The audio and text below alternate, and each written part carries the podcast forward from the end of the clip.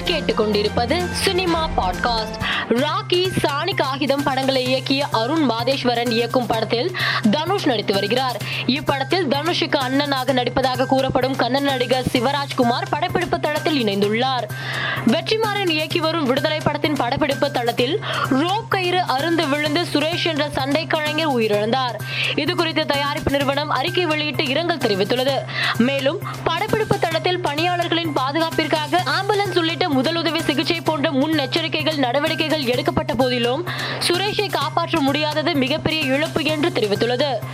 பாகுபலி படத்தின் மூலம் மிகவும் பிரபலமடைந்த ராணா விமான பயணத்தின் போது தனது லக்கேஜ் மாயமானதாகவும் இது குறித்து அதிகாரிகளிடம் கேட்டால் எங்களுக்கு தெரியாது என்று பதில் சொல்கிறார்கள் என்றும் கோபத்துடன் சமூக வலைதளத்தில் பதிவிட்டுள்ளார். சுந்தர் சி இயக்கத்தில் கடந்த நவம்பர் நான்காம் தேதி திரையரங்குகளில் வெளியான காஃபி வித் காதல் படத்தின் ஓடிடி ரிலீஸ் தேதியை பட படக்குழு வெளியிட்டுள்ளது. அதன்படி இப்படம் வருகிற டிசம்பர் ஒன்பதாம் தேதி ஜி ஃபைவ் ஓடிடி தளத்தில் வெளியாக உள்ளது.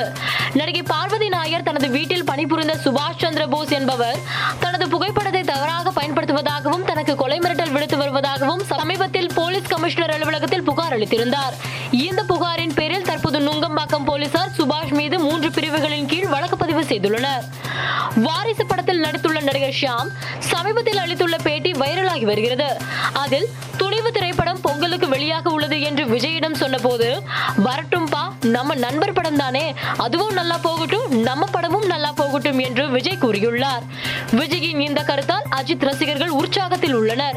மேலும் செய்திகளுக்கு மாலை மலர் பாட்காஸ்டை பாருங்கள்.